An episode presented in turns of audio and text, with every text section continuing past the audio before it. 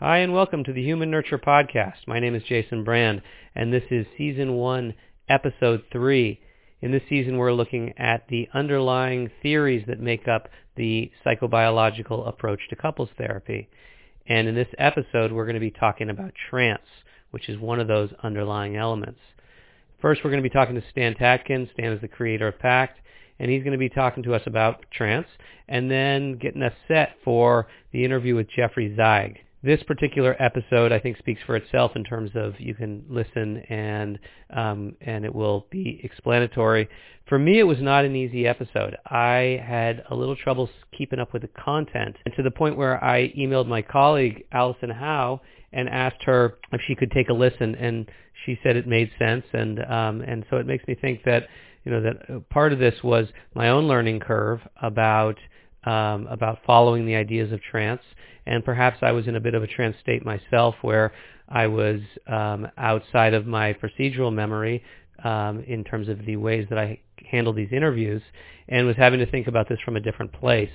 And since the actual uh, interviews, I've done a bunch of re-listening, and um, and slowly the the concepts are are beginning to sink in. You might find that it clicks for you immediately. You might have to take more time with it, but um, there's a lot of good content here, and I certainly hope you enjoy. So without further ado, here is the podcast.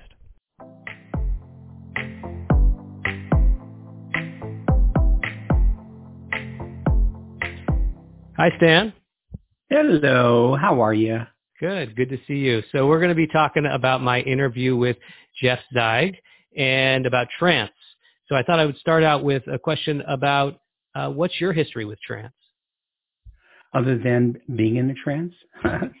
um, uh, it it um, it it comes from quite honestly also my my own personal work because um, there is a trance state involved in psychoanalysis, and I've uh, I've had two um, an, uh, analyses in my life. And uh, being on the couch and working with a good analyst uh, is a little bit like being in, in a trance.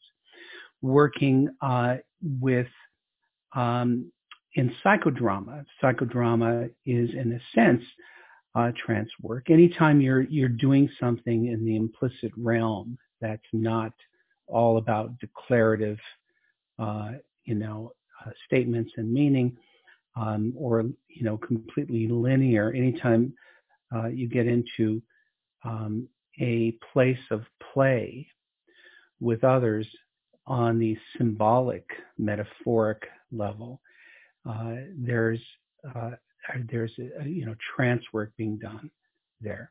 Um, interactive regulation, which we have people do face to face, eye to eye, also puts people uh, into a kind of trance, which is to say it opens them up and makes them available to suggestions, makes them available, good and bad suggestions, by the way, uh, makes them available to uh, to be with each other uh, in a, in a way that is um, golly, um, uh, free from the constraints of normal verbal interaction, right? Um, you're suspending a kind of thinking, a kind of process. You're in flow, uh, something that musicians experience or actors experience, uh, people who are in, into improv or comics, anybody who's doing anything that's in the realm of art um, or performance is using a form of trance, mm. right? And uh, uh, you know, uh, street magicians uh, who steal your wallet, uh, do sleight of hand, are using a form of, of trance and suggestion, redirection, um, ideas um, that people sign on to.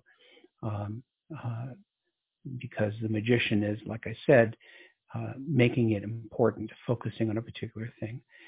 Uh, so psychodrama, very much even uh, Gestalt work when we do uh, empty chair work, which is not necessarily strictly Gestalt. We use psychodrama um, in terms of object relations. We put the object or the self in the chair and allow the the patient to imagine that self or object representation by visually looking in the moment um, and getting a read on what um, is that face looking like? How is the affect of the person you're looking at, even for a flash of a second?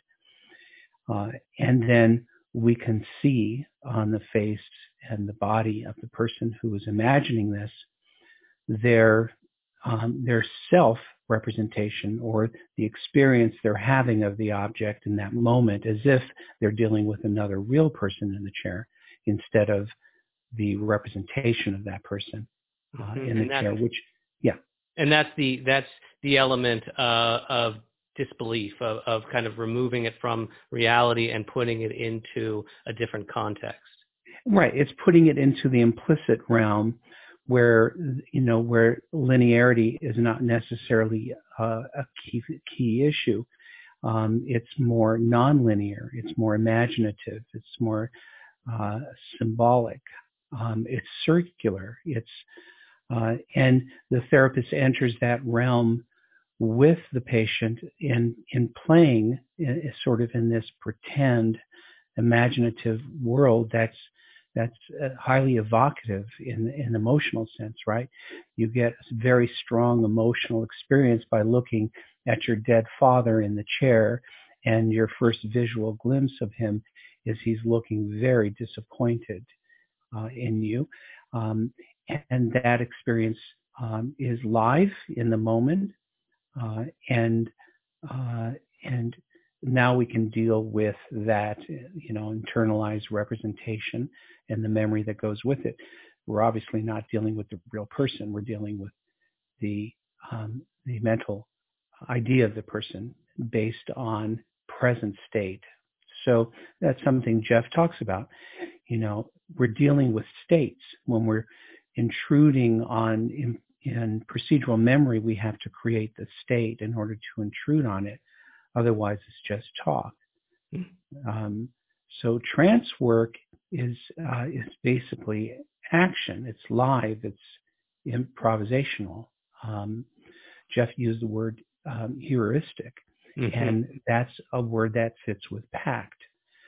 That it isn't paint by numbers. You learn through the experience, through the moment, through the uh, what you're doing. Uh, you make if then changes, but it's within a structure right? Mm-hmm. Can you just define heuristic for people, so in case they don't know the word? Um, it, it's a way of thinking and learning by trial and error, but the trial and error is still within a structure, still within a basic structure. How you move within that structure is not necessarily linear. Again, um, it's based on on what's most important in the moment. Um, uh, and it's learning through doing. It's learning through, like I said, trial and error. It's improv. Um, that's a heuristic model. Okay, and the structure is what? Just so that just just so I can get this in my mind. The structure is secure functioning. Uh. We're trying to go for secure functioning, which is basically um, we're working with um, you know empathic resonance, uh, attunement, fairness, um, sensitivity, mutual sensitivity. Basically, um, you know, everything we talk about in terms of interactive regulation in the moment. Um, it's it's being fully present. Uh huh. I like and that. The therapist, and the therapist has to do that as well. In fact, if the therapist can't be fully present, then the therapist can't have this implicit resonance with the couple or the patient. Yeah, go ahead. I'm sorry. That's okay. The um, I, I liked how he talked about um, an adaptive uh, an adaptive state uh, about and I was thinking about secure functioning as an adaptive state. The couples right. come in and they're not in an adaptive state, and we help them to be in this be within this structure of secure functioning, which we're considering an adaptive state. Does that sound right? Right. Yes, and one and one that we're making up because um, all of these realities, all of these narratives by themselves are not um, representations of everyone's reality. These are mythologies that we're creating a shared idea, a purpose, a container. Um, and as long as we can uh, sell that container, uh, you know, uh, and the other person believes in in what we are um, telling them is going to help, um, then we get them on board. But make no mistake, we're dealing with uh, narratives which are being made up all the time. Um, the problem with the couple or patients that come in is that their their particular narratives have too many anomalies, too many mm things that don't hold their experience and make them wonder uh, about their uh, their decisions. You know, if I break up, then what? Uh, but what if this? What if that? So, uh, so narratives are something that we're creating uh, or co-creating with patients, and we're constantly shifting and changing them based on what we think is therapeutic and um, and fits with secure functioning. So we're orienting people mm-hmm. uh, in a way. Uh, we're orienting people um, and hopefully giving them a narrative that is uh, bigger, inclusive, and more complex, and offers, you know, um, you know, more than theirs, which is limiting and, uh-huh. and exclusive. And secure functioning is that is that narrative. That's the master narrative, and then there are that's other right. and then there are other narratives underneath, or is that is that that that's the big that's the big picture is is secure functioning. Well, secure functioning, but then beneath that are their agreements, are the principles that they believe in, and since we don't uh, we don't say what those principles should be, we can we can ask questions and imply that this is an area where it would be a really good idea if you guys were on the same page or you had a similar vision and you agreed. Um, so we're pointing them. But ultimately, what they decide is their shared vision or their shared principles of governance is really up to them. Our job is to make sure that uh, whatever they agree on is truthful, they're being honest, and they're really thinking about it uh, in terms of, you know, uh, whether that uh, you know will really work um, with if thens, right? Uh, it's being thoughtful. It's uh, it's co-creating it together. It's you know uh, forming it and uh, modifying it as needed. it's a collaboration. But we're using these ideas and images to influence people, and some of it is in the area of of psychoeducation. But even the psychoeducation, you know, is is to form um, a, a, sense of themselves and uh, why they're together. Um, you know, we we could be pitching for Satanism. we could be pitching for religiosity, or you know, any number of things. But we're choosing secure functioning uh, and all of its, uh, you know, um, notions of fairness and justice and collaboration, cooperation. Okay, let's loop, let's loop trance back into this then. So so if that's the if that's sort of the work to be done, and that's what we're selling for, that's what we're selling essentially. Um, why trance? Why why would you put a couple into a trance state um, in order to achieve that goal? Well, um, you know, think of trance as as a um, as being um, relaxed but alert. There are sympathetic trances that are higher speed, but still very focused. And then there are parasympathetic trances, which is you know what we tend to use when we go into a lover's pose, or we put people face to, to face and we do the PAI, which by the way um, is another um, uh, trick that is uh, that is, is taking metaphor, taking ideas, focusing them into a story, a narrative, um, and using, you know, the idea of memory as uh, an intervention for one's um, belief about their childhood, you know, whether it was really good or whether it was made up or whether it was filled in with blanks. Um, uh, you know, I mean, we're in that sense we're being strategic. So, um, so when we when we put people face to face and eye to eye, they become very focused. Um, there's a spotlight focus that that engages in the frontal cortex that pushes other processes out. So there are certain areas of the brain that are not likely to be so active in these states because we might imagine hooking people up that there are more um, alpha and uh, delta and gamma um, waves being produced than beta, right? So they're they're alert, but they're not hyper alert in the waking sense. Um, they're focused, and that allows people to get into certain state dependent memory uh, areas of memory where um, where you can work with them. You can, um, you know, you mentioned, you know, what is the surgery part? You know, where you're able to get in there and and change ideas about the self, about the other, about history, um, coming up with compelling narratives and stories that can change um, how someone feels about themselves, can recast them in a way that normal state you can't do that uh, because there's too much error correction, error correction by the anterior cingulate or by the dorsolateral uh, prefrontal cortex. Um, and this is much more of a uh, of a relaxed state that's more open and um, flexible and influenceable. mm-hmm. Right. Mm-hmm. Uh, so it almost sounds like it's a way of kind of rewriting the story um, in a different in a, in a different state, which right. allows people to kind of lower their their usual uh, defenses, yes. and then kind of feel feel um, feel something that they wouldn't necessarily feel if their defenses were up. I think that that's right. Okay. Um, and and we're using an experience uh, because they're in each other's eyes, they're hyper focused. That spotlight focus is meditative. Mm.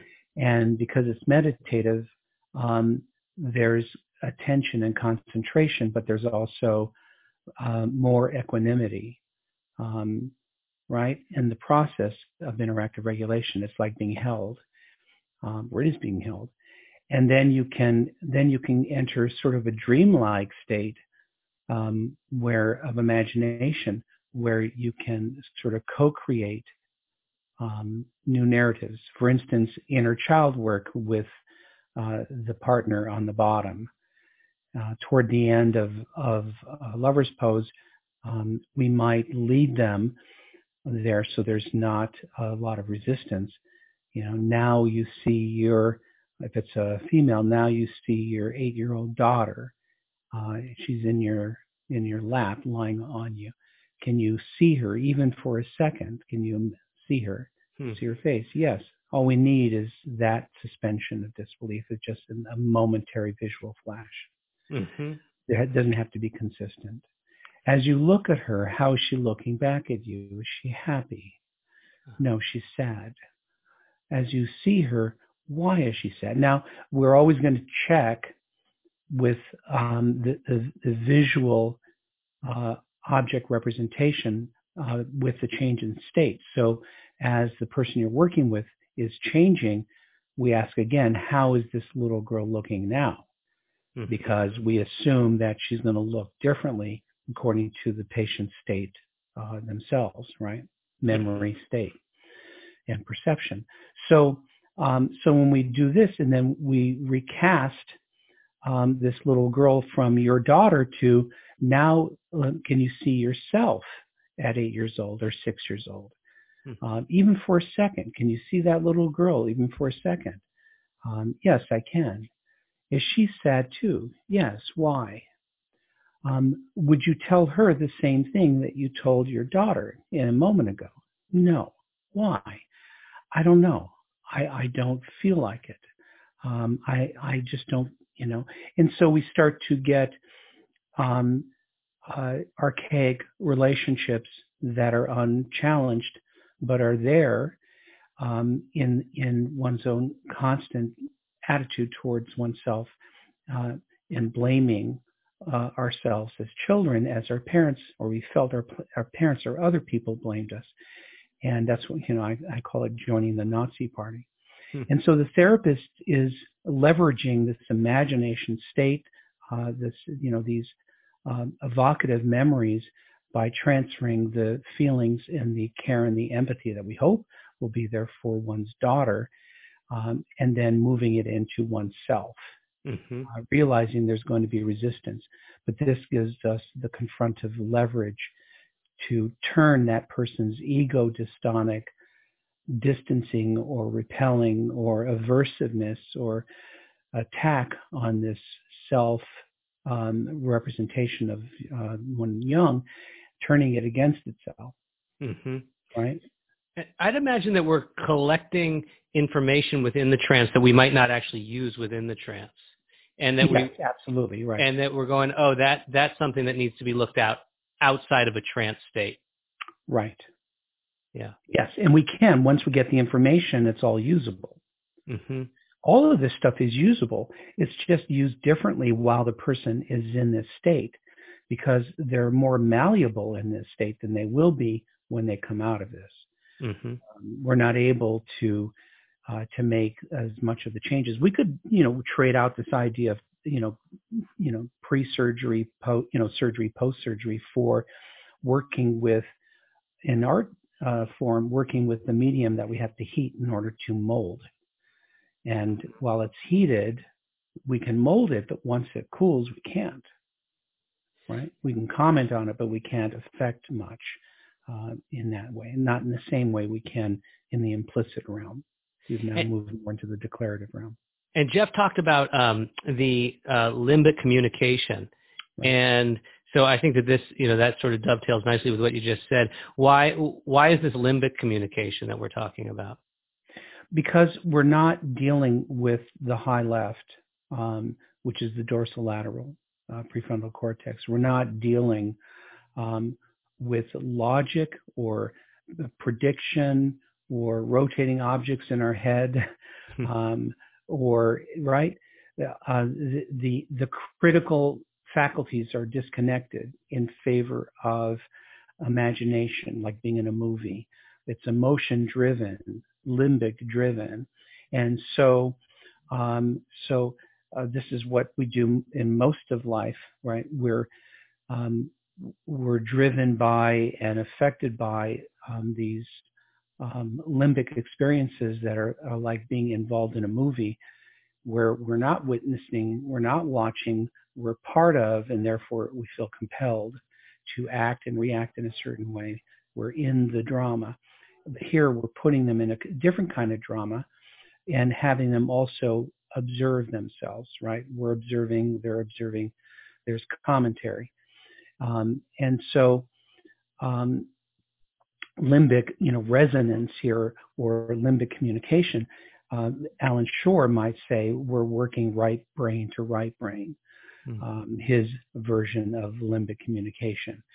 Um, we're, we're dealing with um, um the dreamlike metaphor symbolic world um, um, and resonating with it and talking with it as we sort of um, work collaboratively, right? So um, Erickson did a lot of interventions, not by saying things that were the interventions that we often use in psychotherapy, but by doing certain things to have an impact and effect, by using imagery, by using ideas. He would gather ideas um, that um, you know that were important to this person, images, memories, could be numbers, it could be objects, it could be whatever, and he weaves that into his language. Um, but he's affecting them also with his relationship. So one story, I'll probably mangle it, is um, as a physician, he was asked to come to help this uh, mother with her little girl who during adolescence was um, very self-conscious and wouldn't go out and uh, was afraid that um, that she had you know really big feet and was too gawky. So he came and um, under the auspices of being the uh, the mother's physician there for the mother and enlisted the daughter to be a helper. All of this was um, strategic. None of it was, um, you know, digital. It was not talked about the daughter did not know that he was there for her. Hmm. And so um, whilst she was, uh, the daughter was assisting him, he stomped on her foot hard, um, which caused a yelp. And he got angry and he says, uh, if your feet were so goddamn small, I might have seen them. uh-huh. Now Erickson didn't care to uh, to fix that or to change it or to explain. Um, he, he, went right in to uh, to more limbic unconscious processes to change her thought ideas about herself, about her foot. Yeah, you could say it was kind of harsh and maybe a little unkind, but um, but it's from you know Erickson's point of view, quite loving, and that's just one of many uh, examples of Erickson having an effect even on couples, um, where uh, unless you knew what he was doing, you couldn't really see uh, his sleight of hand, right? Because uh, he was trying to have an impact. Yeah, and that, and that, so there's, there's, two parts here. One is that you started talking about, but we didn't. But I, I interrupted you, which is the role of the of the therapist here in in the trance state, and then um, the the other is the strategic part and how trance is a very strategic form of therapy. Yes. And um, and and how do those can be two, can be yeah. can be can be and how do those two fit into um, your conceptualization of how trance fits into PACT? Well, it can be strategic, like with the PAI, like mm-hmm. with some of the some of the manipulations we're doing when they're face to face, eye to eye, and we're moving very slowly, and certainly in, in things like the lover's pose, um, very much so but not necessarily when we put them face to face and eye to eye. That in and of itself puts them into a trance state we might call co-regulation. Um, but but it's not just co-regulation.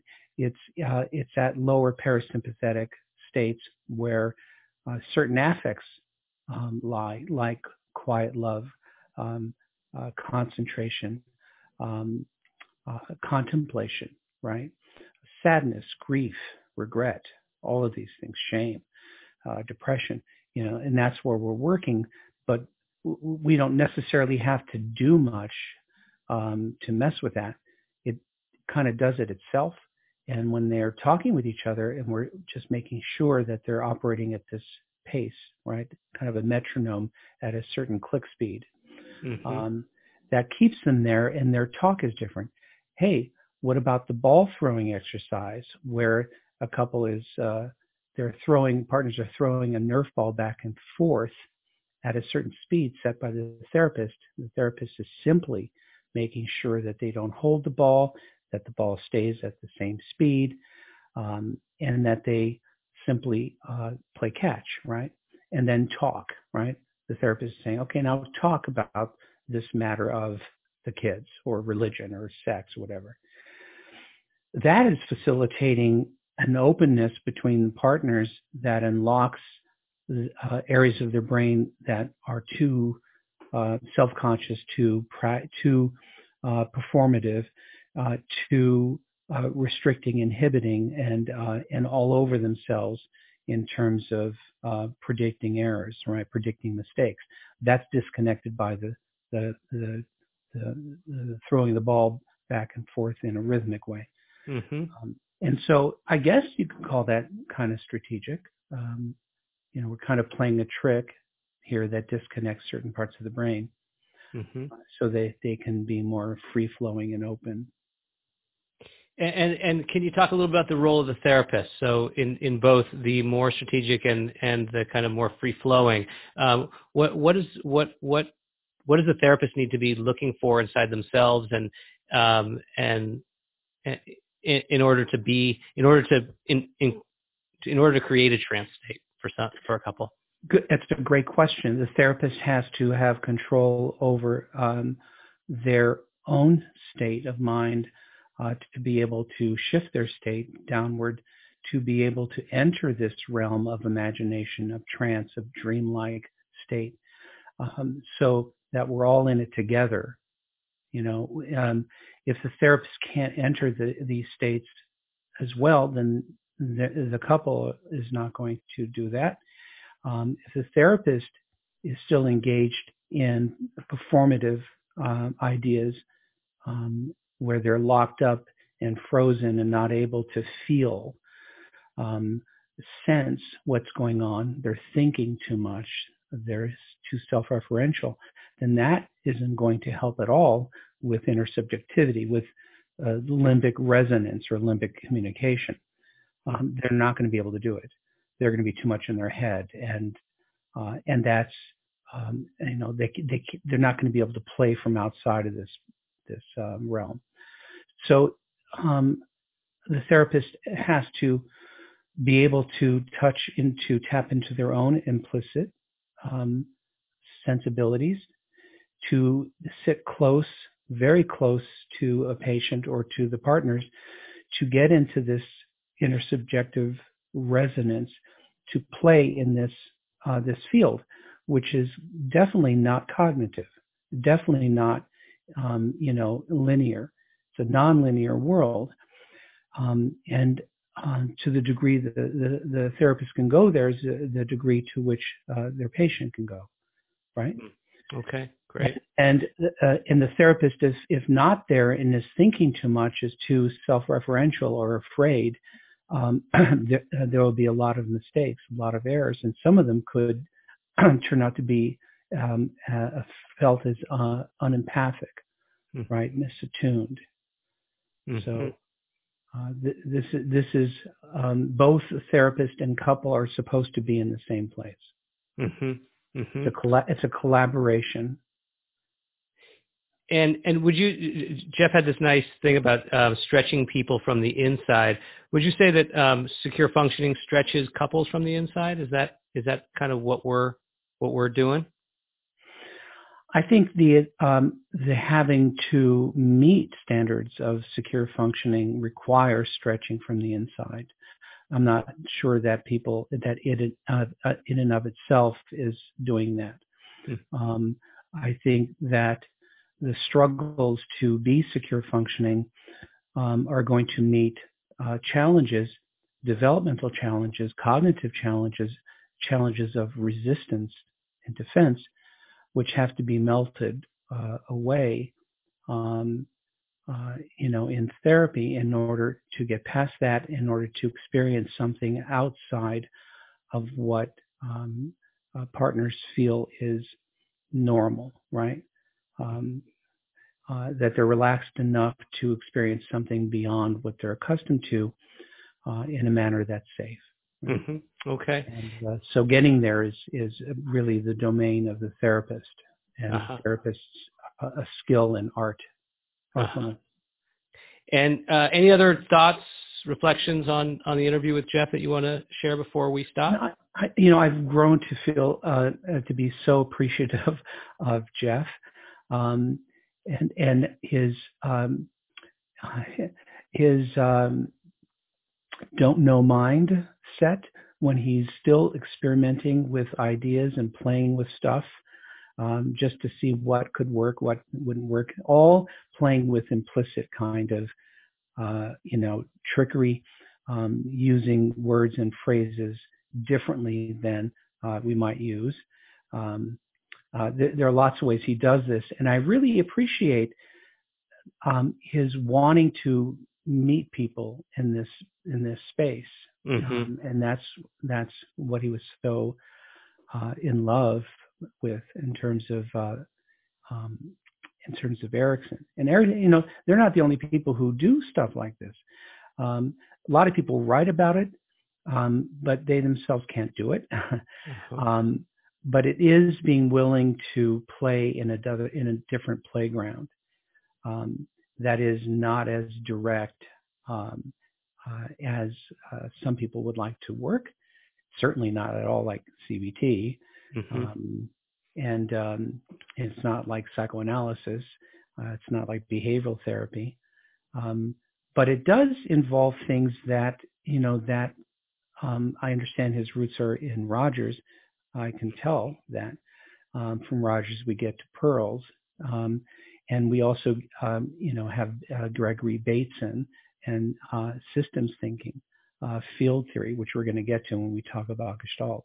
Mm-hmm. Um, you know, all of this beautifully, um, you know, weaves uh, together, um, and uh, and it's just a different way of thinking um, about, uh, um, you know, human behavior and human suffering. The other thing I love about Jeff and what he's doing is he is taking um, borrowing from the arts, from music, from mm-hmm. dance, from the classics, uh, from literature. Um, you know, in, much in the way um, Jungian uh, analysts. yeah, he referenced known, that. Yeah, have been known to do, mm-hmm. and this speaks to what I've been telling people, and that is um, increasing our fund of knowledge isn't simply taking new courses in our field of interest, right? You know, going to other masters of, of therapy to learn this or that. It's going outside of the box. It's, you know, learning about zoology, learning about astronomy, learning about um, magicians, learning about criminals, learning about how they do things.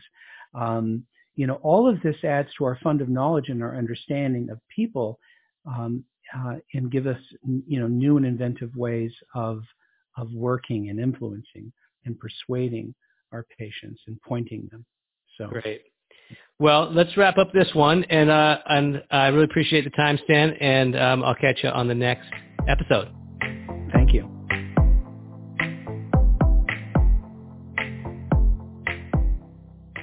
Recording here. Okay. Um, so, anything before we jump in? Anything I should know or? Uh...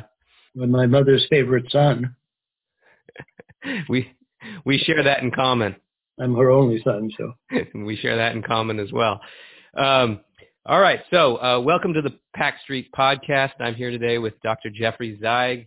Uh, Jeffrey Zeig is the founder and director of the Milton Erickson Foundation.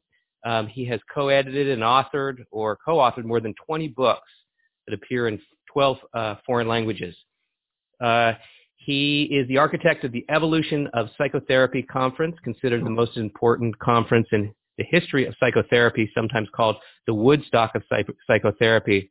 He organizes the Brief Therapy Conferences, Couples Conference, International Conference, Conference on Ericksonian Approaches. Uh, he conducts workshops all over the world, uh, and he's the president of Zeig, Tucker, and Theisen, uh, the publisher of uh, behavioral science, um, tons of books, great books that I highly recommend. Um, and it is a real, genuine pleasure to have you here today, uh, Jeffrey. Now that you've mentioned all of those things, I'm exhausted uh, when I think of all those things that I do. Now I'm too exhausted to do the. all right, well, let's leave it here then. Um, the uh, well, yeah, no, it's a, it's a list that it does. You go, wow, how how is how's that how's that possible? Well, it's possible because I have a very efficient team that helps me and uh, like you probably, I was gifted by my mother with a lot of energy. That's, I think that is true uh, for me too. And uh, today we are I'm really excited to have you here. We're going to discuss trance mm-hmm. and hypnosis. And uh, the PACT Street podcast takes the street stands for special topics, and so we take uh, the nine elements that make up PACT therapy, um, and we look a little bit more deeply at what at, at at the elements, and trance is one of those important elements. Mm-hmm. Uh, and in a lot of ways, you know, thinking about today, getting prepared for today, trance is really at the heart of where we want to be as PACT therapists in terms of um, eliciting uh, change from the couple and from um, you know it's kind of the state that we really go for and that we really um, aim to help our couples to be in um, to explore their couple dynamic. Um, and so I'm excited today um, to get your insights into the trance state. Sure. Uh, and it, I mean, it, it's it, it's powerful stuff, trance. And I was wondering, you've been you you were exposed and and introduced to trance at a young age. What was it like um, at that age to be introduced to trance? Well, to be introduced to hypnosis was before I met Milton Erickson. And I had a supervisor, psychiatric supervisor in my master's program. I had a placement at a residential treatment center hospital, inpatient unit. And he, uh, Dr. O'Connor, was uh, kind enough to accede to my request that he would teach me hypnosis. But what he didn't do, what he did do was not what I expected. I thought he was going to, this was going to be an academic enterprise. And he said, come to my office on Saturday morning. I'll hypnotize you. I went, mm-hmm. because I had all these misconceptions about what hypnosis was. So I was scared, I was nervous, and I'm drumming my fingers on Saturday morning, sitting in the chair uh, before he was going to launch into this induction. And he said, Watch your fingers and pay attention to the rhythm and notice the movements and notice how the rhythm changes and notice the touch and the sensations and notice the, how that slows down. And this fascinated me because I didn't have a word for it, but it was the in- underpinning of all of Erickson's work, which is utilization, being response ready, ready to respond constructively to whatever exists in the totality of the situation. So I said to him, Well, what can I read? And he said, Read Milton Erickson. I said, Who? Hmm. He said Milton Erickson, and there was only one book of which was a compendium of his papers that was edited by Jay Haley, and I it was very expensive. I didn't have any money, but I ordered the book and I went, whoa, because this was light years beyond anything that I conceptualized the psychotherapy. It was before the book Uncommon Therapy came out. So my understandings of trance at that time were based on what I was learning, which was a semi-traditional approach to hypnosis, uh, based on using an induction to help somebody to alter their state usually a scripted induction, a formalized induction. And then I was 26 years old when I visited Milton Erickson for the first time in Phoenix, December of 1973. And uh, his I thought I was going and he was going to be like any other teacher that I had and he was going to teach me how do you do reframing because that was something new at the time. How do you use uh, induction? How do you use the confusion technique, the interspersal technique, things he was famous for inventing. And that wasn't the case. Hmm. And basically, Dr. Erickson, Dr. Erickson was in the people building business. And he was, if you wanted to learn about a technique, you could read what he wrote he was a very good writer, but in an interpersonal situation, he was in the people building business. And by virtue of my connection with him, I was going to be a better Jeff Zeig. And I, it wasn't a matter of being able to do therapy in a more expert way. And uh, so being with Erickson felt like being stretched from the inside, developing who you would be, not how what you would do. Hmm. Who? What, what? Do you remember your first impressions of him when you saw him? Yeah, yeah. I I arrived. I, I was somehow I didn't even know how it was arranged. I was going to be his house guest. Now, my cousin um, was a friend of one of his daughters, okay. and so that served as an in- introduction to me. And I sent out Erickson a paper that I had written about using uh, his utilization techniques to help to uh, ameliorate auditory hallucinations in schizophrenic patients. I was working at the time. Uh, I thought I was in love with schizophrenia, and I thought I would work at mental hospitals for the rest of my life. And I, sent him a preprint and said, "Can I please be your student?" And he wrote me back a letter and said, "No." He said he wasn't taking students, but it was a beautifully crafted letter, and I must have read it 15 times. And he personalized the letter to an admiring student saying, don't pay attention to the technique, the pattern, the wording of suggestions. The really important thing is motivation for change and the fact that no human being ever fully knows his own capabilities. Now, I must have sat in my car, a green Volkswagen, and read that 15 times. I was hmm. stunned. Mm. And I said, okay, I don't need to be your student. Can I just visit? So then I showed up and I arrived late and I was embarrassed because I was going to be his house guest and I was getting there at like 10 or 10.30 at night. And I knocked on the door and his daughter, who I had met maybe three years before when I had been visiting my cousin, greeted me at the door. She said, this is Dr. Erickson. And he was sitting to my immediately left wearing purple. now, um, Dr. Erickson was colorblind, so purple was the color he appreciated most. But uh, at the time that I met him, it's a slight exaggeration to say, but he was quadriplegic. Slight ah. exaggeration. He could hardly use his legs, and he had more mobility in his left arm, but sometimes to use his right arm, like to eat, he would have to use his body to bring the spoon to his mouth, and to write, sometimes he'd have to guide his right hand with his left hand. Uh, this is from post-polio syndrome. So the family invented, we would say, purple leisure suits, somewhat like purple pajamas. How could you dress him more easily mm-hmm. so he mm-hmm. could wear street clothes? So he's in purple to my immediate left, and Roxanna says, "This is my father, Dr. Erickson," and Erickson does this. Just slowly looks up at you. Wow. Uh, uh, the mechanics of that uh, I could intuit now, but um, I was stunned. Nobody had ever said hello to me like that before. And Roxanna took me into the next room and said that her father was a practical joker, but it wasn't a practical joke. It was a complete induction of hypnosis. Wow. So in the hypnotic state, people often have a ratcheting movement, like they're uh, doing an arm levitation in a series of cogwheeling movements.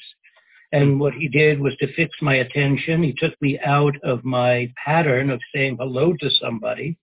Probably when he saw me, he probably defocused his eyes. Maybe he timed my breathing, looked down the midline of my body, suggesting go down inside. Uh-huh. Now, I traveled intermittently to Phoenix from 1973 to 1978 when I moved here to be closer to Erickson and I followed him closely, and he never did that again. Huh.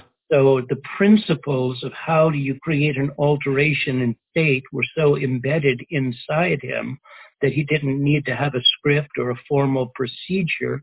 He could just invent the moment because Erickson was basically a conceptual communicator interpersonally.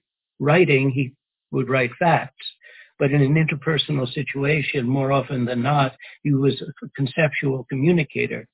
Now, the concepts, one, one way of looking at psychotherapy is to say that somebody is stuck in, an, in a conceptual reality that doesn't help them to be effective, adaptive in their life. Mm-hmm. And so one of the things that we want to do is to help people to get concepts, and those concepts can transform into states, and those states can transform into adaptive identities. Mm. So um, Erickson was using hypnosis, which is basically an experi- experiential methodology. You don't give people information in a trance, not didactic information. You don't explain a formula to somebody. The idea of trance is that it's an evocative experience that helps you to realize a concept, change a state, alter an identity. So um, hypnosis is the mother of experiential approaches to psychotherapy, and there are experiential approaches within PACT and experiential approaches within CBT. Uh, uh, but Erickson was the most radically experiential therapist. That therapy is going to happen by virtue of the experiences that you live and not by virtue of the information that you get. Uh huh. And there's there's this idea that I've been trying to articulate that I'm hoping you can help me with, which is that Erickson's impact on psychotherapy has been a lot like hypnosis. Yes. And can can, do, can you can you expand on that? Um, yes, to say what I said that hypnosis is just one experiential method. Now, probably in my practice, maybe I use hypnosis, formal hypnosis, 5% of the time, 10% of the time, but 100% of the time, I use hypnosis derived methods as ways of making communication more vivid and experiential. And that could be using metaphor, storytelling, um, it could be using mildly destabilizing techniques but basically, what I'm doing is not much different than what Steven Spielberg would do, or Shakespeare would do, um, or Chekhov would do, or Wagner would do. The evocative world exists within art. And unfortunately, therapists don't spend time examining the grammar of being evocative. My gosh, if you can get the patient from point A to point B with information, please do it. Mm. But if you say to a depressed person, cheer up, it's a beautiful day, the sun is shining, go out and enjoy it, that direct suggestion is not going to help that person to transform their conceptual realities or their state. So from hypnosis, we learn evocative forms of communication that can then be used without the necessity of a formal trance. hmm And and you're doing this in all kinds of ways. I attended the um, the Introduction Foundation uh, level one down in Arizona, and I mean you're doing it in terms of the process of being with someone. You're doing it in the language you use. You're yes. doing it in watching the movements. I mean, there, this is happening on so many different layers and levels. That's right. So let's just let's just pick one. Can you talk about the process a little bit of somebody comes into your office and you're you're taking them you're seeing that you're you're seeing it as as something that unfolds. Yes. And what, what can you can you kind of step us through what what what are you generally looking for in terms of that process unfolding? Well, if I had any talent, uh, uh, I would toy with being a screenwriter, right? So you, you, if you go back to Aristotle, you have a dramatic arc. And the therapy can be a dramatic arc so that therapy can be conceived as a symbolic drama of change, the imperative of which is by living this drama, you will be different. Now hmm. that requires doing things that a screenwriter would do, which is set up, pay off. So if the if the movie opens and you're looking at an ashtray as the movie opens, everything in the movie has to advance the story. You don't have ir- irrelevant scenes. It's a very precise art form and the people who are the best artists are the most precise. So every element builds towards a denouement, and then there's a resolution. And so process in therapy is a strategic, a strategic development. Now, if you were a composer and you had a theme, one, two, three down, Beethoven, Fifth Symphony, then you would strategically develop that theme over the course of the symphony and you would learn about strategic development. If you were um, uh, uh, writing a poem, you would learn about strategic development. Every poem should start, as Robert Frost said, the poem should enter with delight and exit with wisdom. if you're thinking about uh, writing a play, there has to be strategic development that takes you through a series of steps to get to the climax. But basically, if you're playing golf or tennis, you're doing the same thing. Mm. You know, the power of of the of the movement in golf or tennis is not the moment that the racket or the club hits the ball. It's how you set up and how you follow through that determines the power. Now, when I started doing therapy, I was Rogerian and I was speaking staccato, interchangeable empathic reflections.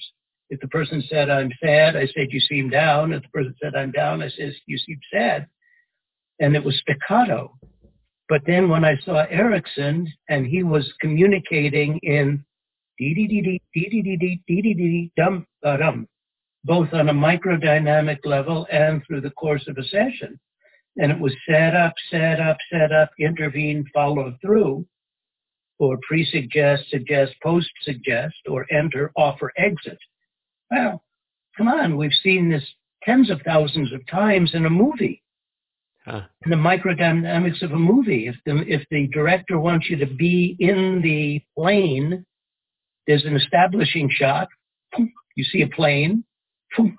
You're inside the plane, and then the music trails you off into the next scene. So, uh, if I compare Erickson to Aaron Beck or or maybe Albert Ellis, I, I fail. But if I compare Erickson to Steven Spielberg or Beethoven or Thomas Mann, the great novelist, I, I succeed because the elements of evocative grammar that exist across the arts are also um, prevalent in Erickson because art is about being evocative. You don't go to the movie because you want information. You go to the movie because you want to change your state. And so the mechanics of, uh, uh, of what a movie maker does and the mechanics of what an Ericksonian trained hypnotist do have decided similarities. Mm-hmm. Now that's just being strategic. Now what you were saying, I want to place in context because I, I like what you were saying. This is about density. Mm. It's about making the communication as dense as possible. And the sign of a master is one. so making the communication dense, only one, one part of that is to use strategic development. But that's only one way of increasing the density of the communication. Why is Quentin Tarantino a great director? Steven Spielberg, well, the density of what they're capable of doing with their medium is so great that if you watch the movie five or seven times, you still don't understand all of the elements that they have put in to, to make creating an evocative experience that's transformative to you. Mm-hmm. And I think that's what I mean. You know, just reflecting on my own experience with therapy, and it, the, you you pull a thread out of that that that somehow speaks to you as the consumer of therapy. It, there's a thread that you pull out that you go, God, that speaks to me in a way that I've never heard anybody express that before. Yes. Uh huh. Yeah. Got it. Yeah. Mm-hmm. Okay. So let's. Um, I want to. I was hoping I could walk through a PACT session with you a little bit, and if mm-hmm. you could talk a little bit about sort of the the mind, how somebody, how how from a hypnosis perspective, what you're seeing. I am glad to do my best. Okay. I love Stan Tatkin and Tracy, and uh, I you know rely on them heavily to speak at Erickson Foundation meetings, so I'm conversant, but I'm not expert. And uh, good therapy is good therapy. So uh-huh. there's always unique, there's always uniquenesses and similarities between therapy. And when I organize the Evolution Conference, it's an attempt to find the consilience. What are the commonalities that makes therapy work? Um, and uh, yes, we can compare and contrast. Uh, I don't know where that can get us, but I'll do my best. Okay, great. I appreciate your willingness. And okay, so let's just so you walk into the the waiting room of your office and a couple's sitting there, and you get this immediate hit of something. I mean, and, and so what what from a hip from a hypnotic from a hypnosis point of view, what it, what are you thinking at that first introduction? Well, it's not. I'm not even thinking from a hypnotic point of view. Uh, I'm just watching to see if I can understand patterns. How? What is the relationship pattern that this couple has that has become crystallized in the life of this couple? And so this is a microdynamic moment, and that may be an indicator of uh, of a pattern, a pattern of being overly enmeshed or a pattern of being overly differentiated. Just for example, a pattern of um, pursuing or a pattern of distancing. So it's just you know that when you see somebody like Virginia Satir or Minuchin or Carl Whitaker, these are people who are they got the pattern. And therapy starts before the patient gets into the office, before they get into the waiting room. You've already had some contact and you want this therapeutic process, not, the therapeutic process doesn't stop, start after the induction. It starts uh, using the Beethoven principle, ba ba ba bum, one, two, three down, jump into action. So um, I, you know, there, there, might be something I could say that would be relevant to therapeutic while the client is in the waiting room. I'm not waiting for an assessment. Mm-hmm. And so, can, can you just distinguish what's the difference between the pattern that you're seeing, which I totally get, and you're, you, it sounds like you're differentiating that differentiating that out from hypnosis. Am I am I hearing that right? Yeah. Well, you know, let's forget about hypnosis and because it clouds the issue. Okay. The, the, the more prevalent issue is that people can get trapped in unadaptive states, like being unmotivated, irresponsible, distant, uh, confused, um, um, overly uh, involved in their private world rather than being leaving room for the relational world. So people get into into unadaptive states. Now, if you apply a neutral induction of hypnosis, just one that you would memorize from a textbook, and the person responds, you're demonstrating to the person you can change your state. So when the patient comes in, it's like the patient is in reverse. They're withdrawn, they're restricted, they don't have use of their of all of their perceptual motor behavior. And when you do a hypnotic induction, even a simple one, and the person goes into neutral, you're demonstrating to the person you can change your state. Now that's not getting them into first, second, third, or fourth gear. But if you have a standard shift car, the only way to get into first gear from reverse is to go through neutral. Mm-hmm. Okay. Right? Hypnosis demonstrates to the person, and that may be systemically significant. You're not locked into your state of anxiety, depression, bad relationship, bad habit. You can change your state. Whether or not that's systemically significant depends on, on the situation. So I'm not thinking about apply hypnosis uh-huh. thinking, what is the concept that the client, that the system needs to realize? And what, how can I create an evocative experience that gets to what you were talking about, an aha moment?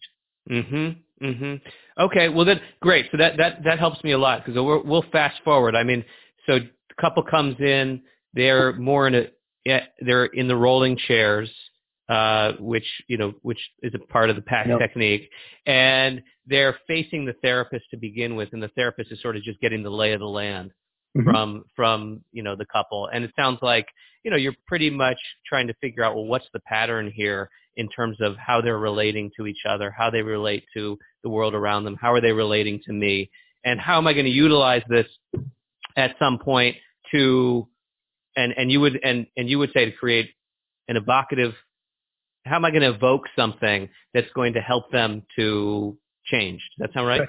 Right. Okay, great. So then at a certain point, you ask them to turn towards each other. And okay. this is, this is the sort of the beginning, I think, uh, in, in PACT of, of a light trance state. Um, and could, what do you think about the idea of having two people, about trance with a couple, having people look at each other? does that what what do you think about what is that well, what's going on there it, it, you know it's a, a, rare thing like if uh, if, if it, uh, i've been doing this probably 50 years after i graduated from uh, college i was working with psychiatric patients as a psychiatric orderly so i've been doing this for 50 years um, not as a therapist, but but working in psychiatry. In 50 years, I've never heard anybody speak for any appreciable amount of time in the present tense. Hmm. We're all talking about the horrors and glories of the past or the horrors and glories of the future. And if you bring somebody into the present tense and you make them present, really looking at another person and being intently aware, that is a remarkable alteration in state and that kind of intimacy doesn't happen very often through our day. Mm-hmm. So you're creating an immediately evocative experience. Now, if you want to call that trance or if you want to call that being in the moment, this is up to you to how you tab that. But let's find uh, a ways of creating a title that has heuristic value.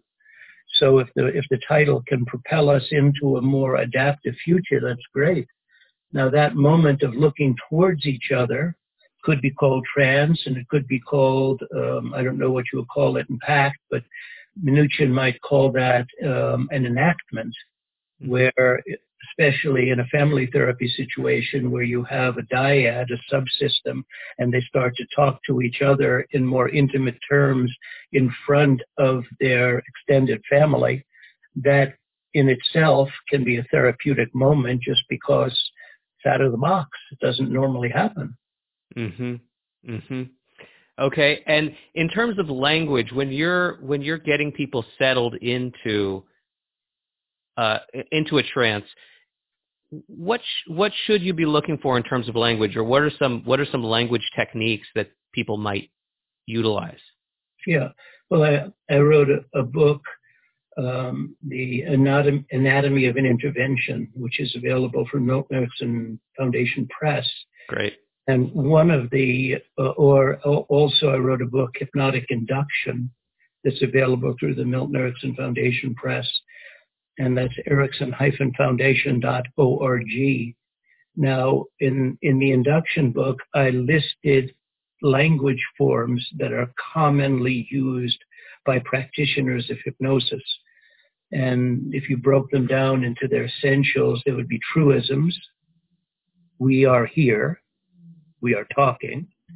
And there could be presuppositions. I don't know when you can realize evolving comfort. Do you? So then nested in that sentence is the concept of evolving comfort. It's just a matter of when. Hmm. Right? So what we learn when we study hypnosis is to use a poetic grammar of helping people to realize a concept. Now, if you want somebody to laugh, you can't say one, two, three, laugh you, you tell them a joke, and nested within that joke is a twist that allows somebody to elicit humor. So the language that we learn when we study fundamental hypnosis is an evocative grammar that is used to elicit a conceptual realization. But if you studied literature you would learn how to create a compound sentence with free modifiers as a way of taking the concept that you want the reader to experience and seamlessly, invisibly help the reader to get that concept. If you were creating a movie, you would have uh, sound effects and settings and costume design and lighting and music and scripts and you'd have a whole bunch of elements that would help somebody to get the felt sense of being in the future. Mm-hmm. Right? So each art has a grammar, but as it turns out, there are similarities in grammar across arts. So the things that Picasso would do with painting are things that um, Leonard Bernstein would do with music. And you have limitations to each art. But in hypnosis, the language features are like, well, if you're going to be a poet, you have to learn how to use alliteration and you have to learn how to use simile and you have to learn how to use metaphor and you learn have, have learn have, have to learn how to use or not use meter and and how to use or not use the formatting on the page. And these are part of the skill sets that are uh, the evocative language of each art.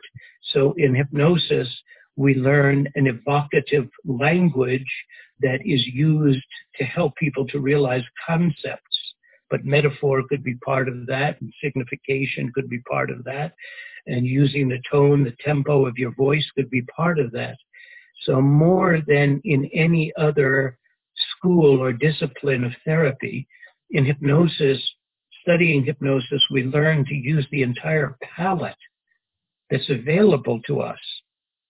And this was Erickson. He was explorer, an explorer. How could you use tone, tempo, the direction of voice, the speed of voice? How could you use these things to evoke elicit effects. And so when we study hypnosis, we learn how to use our palette, the entire palette, all of the colors that we have, how to use proximity and posture and gesture and uh, metaphor and illusions. And so I think every therapist should learn hypnosis. I don't know that we need to spend the 45 years that I've been spending about mastering hypnosis, but hypnosis teaches you how to use communication to its maximum extent. I think it's so cool, and I, you know, I, I think a lot of people don't realize that this is out there and available to them, and that's one reason I was so excited to talk to you. The one other idea that I was hoping we could get at here is, um, so you, you're you're helping a couple um, be in the moment or a light trance state, whatever we're going to call it, yeah. and this is for some, for a lot of people, uh, this is hard to do and they begin to kind of pop out of it. They look at you and they go, "Why is his voice changing? Why is he utilizing? Why is he, why is he using all these, you know, different ways of talking and and his gestures all of a sudden seem different?" Uh, and they and and one you might think of that as resistance, but I think within within your framework you would talk about it in a different way um, as a utilization that you would use right. that. So can you talk a little bit about about that? Yes. Well, utilization, and there's YouTube videos of me talking and demonstrating how I teach utilization. But utilization is the opposite of psychological problems. Psychological problems are believed in limitations. I don't believe that I can change or cope. Hmm. Utilization is a philosophy of sufficiency. Whatever you have is sufficient. So a classic case from Uncommon Therapy was a suicidal, depressed woman. And one of the things that she was most embarrassed about was the gap that she had between her front teeth. Mm-hmm. So she came to Erickson for one last shot at life.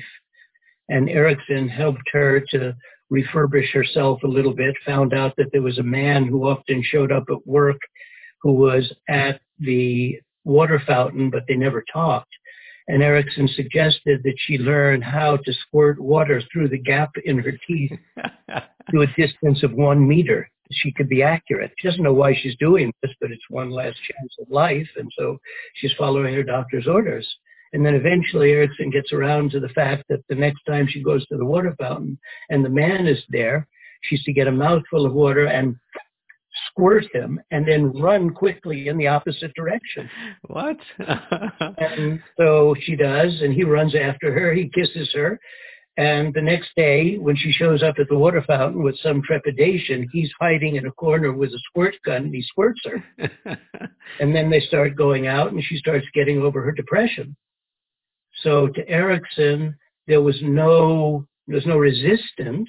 There was just challenges to find something to utilize. And if you had a gap in your teeth, you could utilize that. So the, uh, you know, Erickson added 300 different cases, more than that, to the literature on psychotherapy. Nobody will ever add that many cases. But all of the cases were based in utilization, being in the state of readiness to respond constructively to whatever existed. And he lived it. This was not a technique that he applied. This was an orientation that he lived. And so whatever problem he had, polio or being in a wheelchair, well, he found a way to use that too. Mm. So he was a living laboratory of this process of utilization, which was the way in which you could transcend adversity. Everybody will face adversity, and so for the last 45 years, I've been trying to practice staying in a utilization state. I don't have the skill sets of Erickson to be able to find something to utilize in every situation, but I hope that, you know, when inevitably I get ill or have adversities, that rather than complaining about them, that I try to find, oh, there's got to be something to utilize here. There's got to be some resource. If there's a pile of shit, there's got to be a pony under there somewhere. it sounds like you, to this day, I mean, what year did Erickson die? Erickson died in 1980. Yeah. Okay, in 1980. And to this day, it sounds like you're still pulling pearls of wisdom from your interactions with him. Well, not, not only that, but we have an archive here in Phoenix and part of the work that we're doing at the Erickson Foundation is to stream. We have one of the most extensive archives of psychotherapy because we've been videotaping, audio taping since 1980. Hmm. We have hundred, couple of hundred hours of Milton Erickson.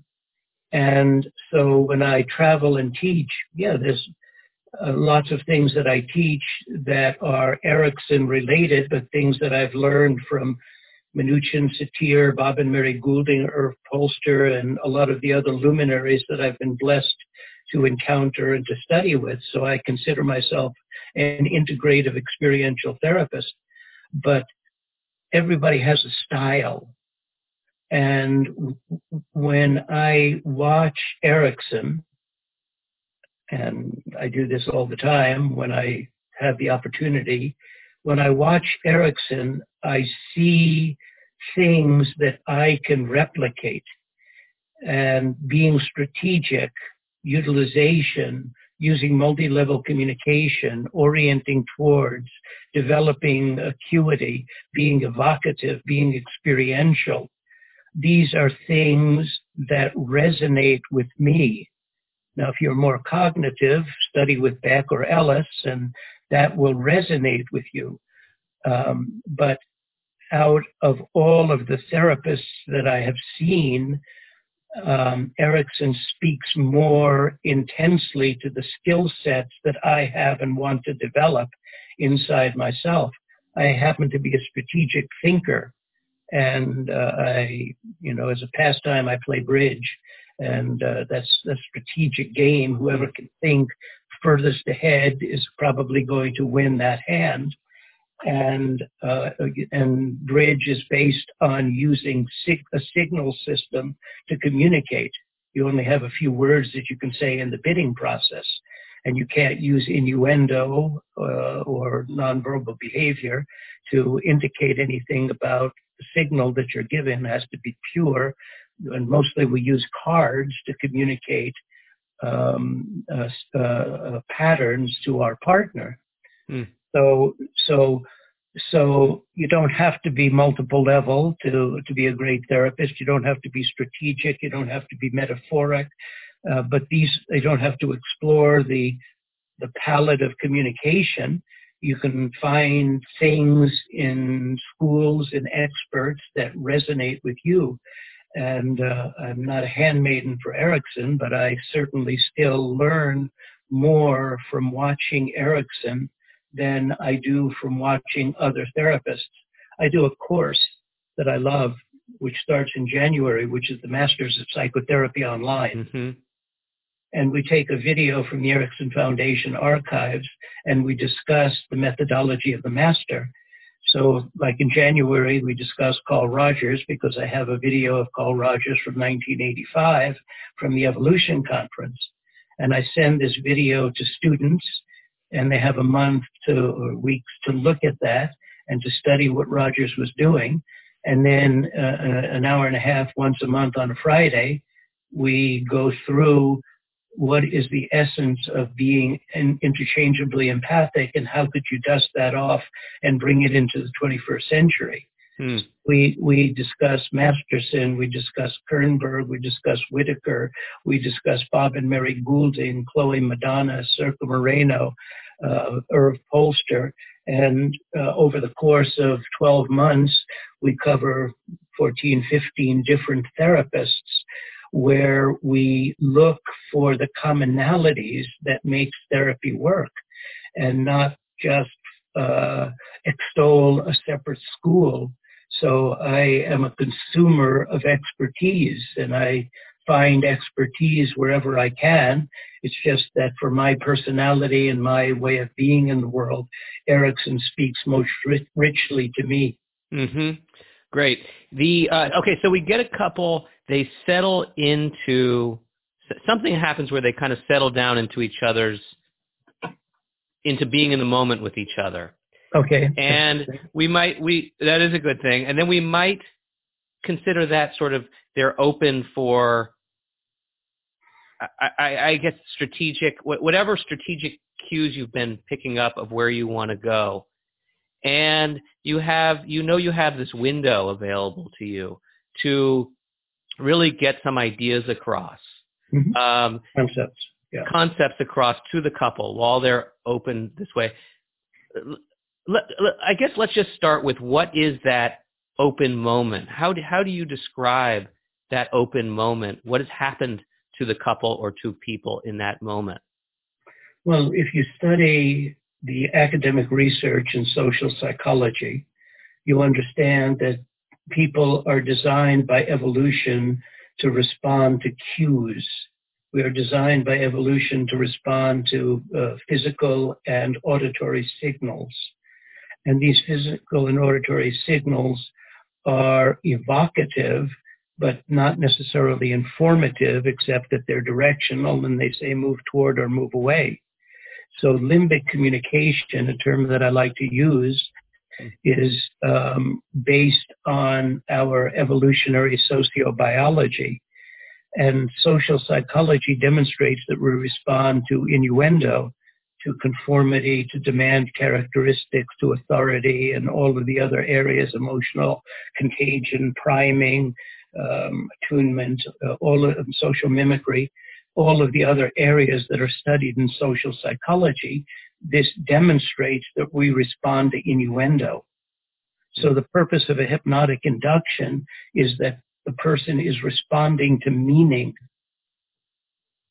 Here is the level of information. Here is the level of meaning. And whatever we say has both informative and evocative value. And so a hypnotic induction is based in getting the person to respond to the, the implied meaning of the communication. Once the person starts to respond to the implied meaning, the induction is over. If I say to somebody, let's move forward with that idea, they get the metaphor. But in trance, if I say a person can move forward with that idea, and the person moves forward hmm. and they are responding to the implicit meaning, at that moment the induction is over. So the induction primes the person to be responsive to meaning.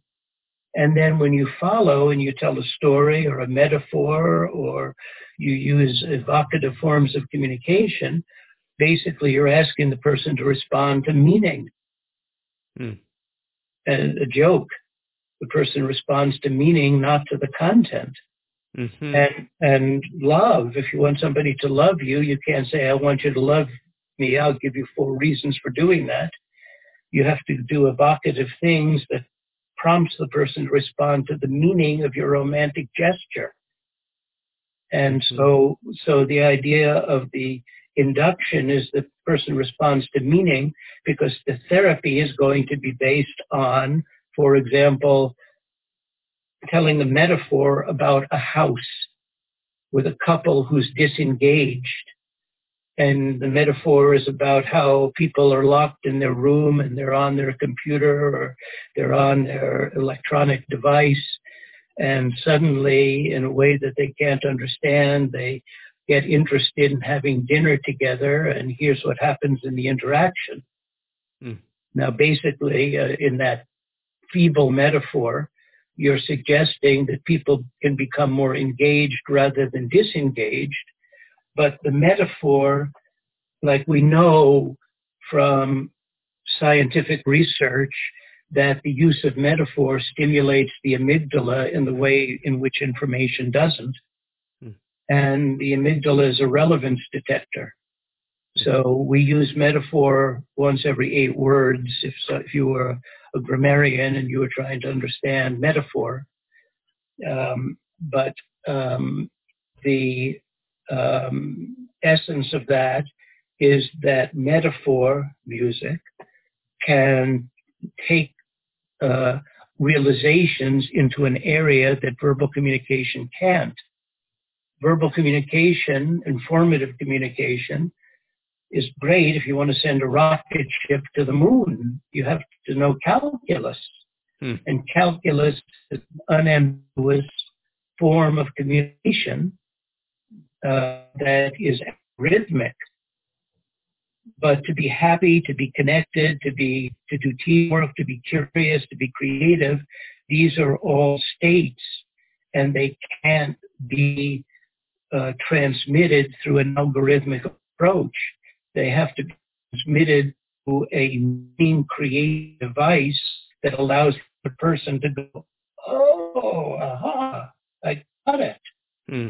So if we go use evocative methods to help somebody realize the message, The induction just primes.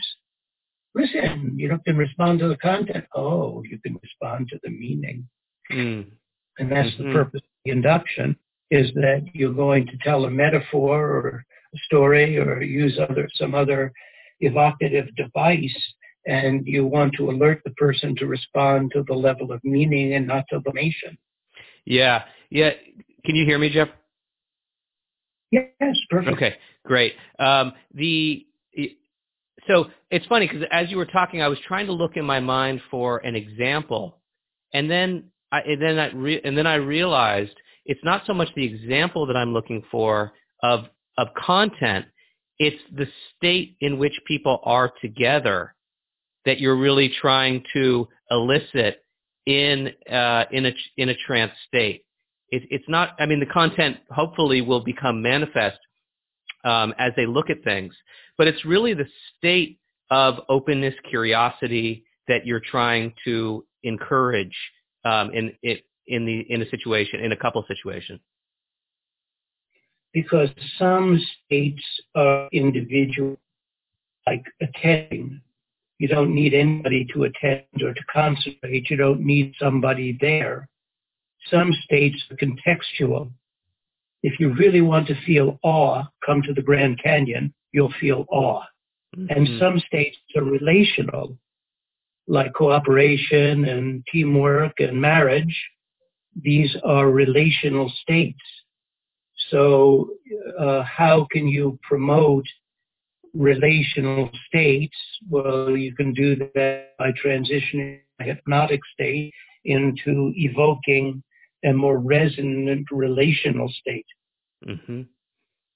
Mm, great. How are we doing on time? Because okay, we've got another five minutes or so. Five minutes. Okay, great. Uh, could can you um, can can you talk about? Actually, you know what? You're you're a little uh, pixelated. I'm just. Can I call you back real quick? Actually, let, uh, let's see. How do we do this? I'm going to end, and then will you, will you, uh, let's see. I'm not quite sure how to do this. Uh, uh, I can leave the meeting and come back. You stay. That there. would be great. Can you do that? Yeah. Thank you for. Let's let's try that.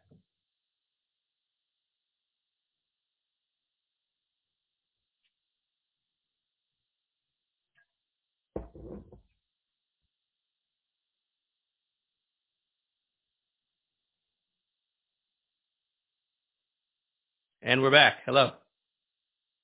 Hi. Better? Better.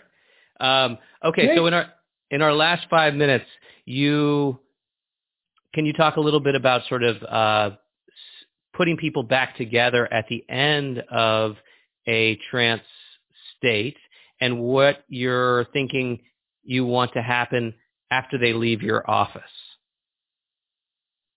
Well, um, you know, the as part of the process would be to offer what I would consider a process instruction, which in a very rudimentary form is that you use the hypnosis to develop a resource.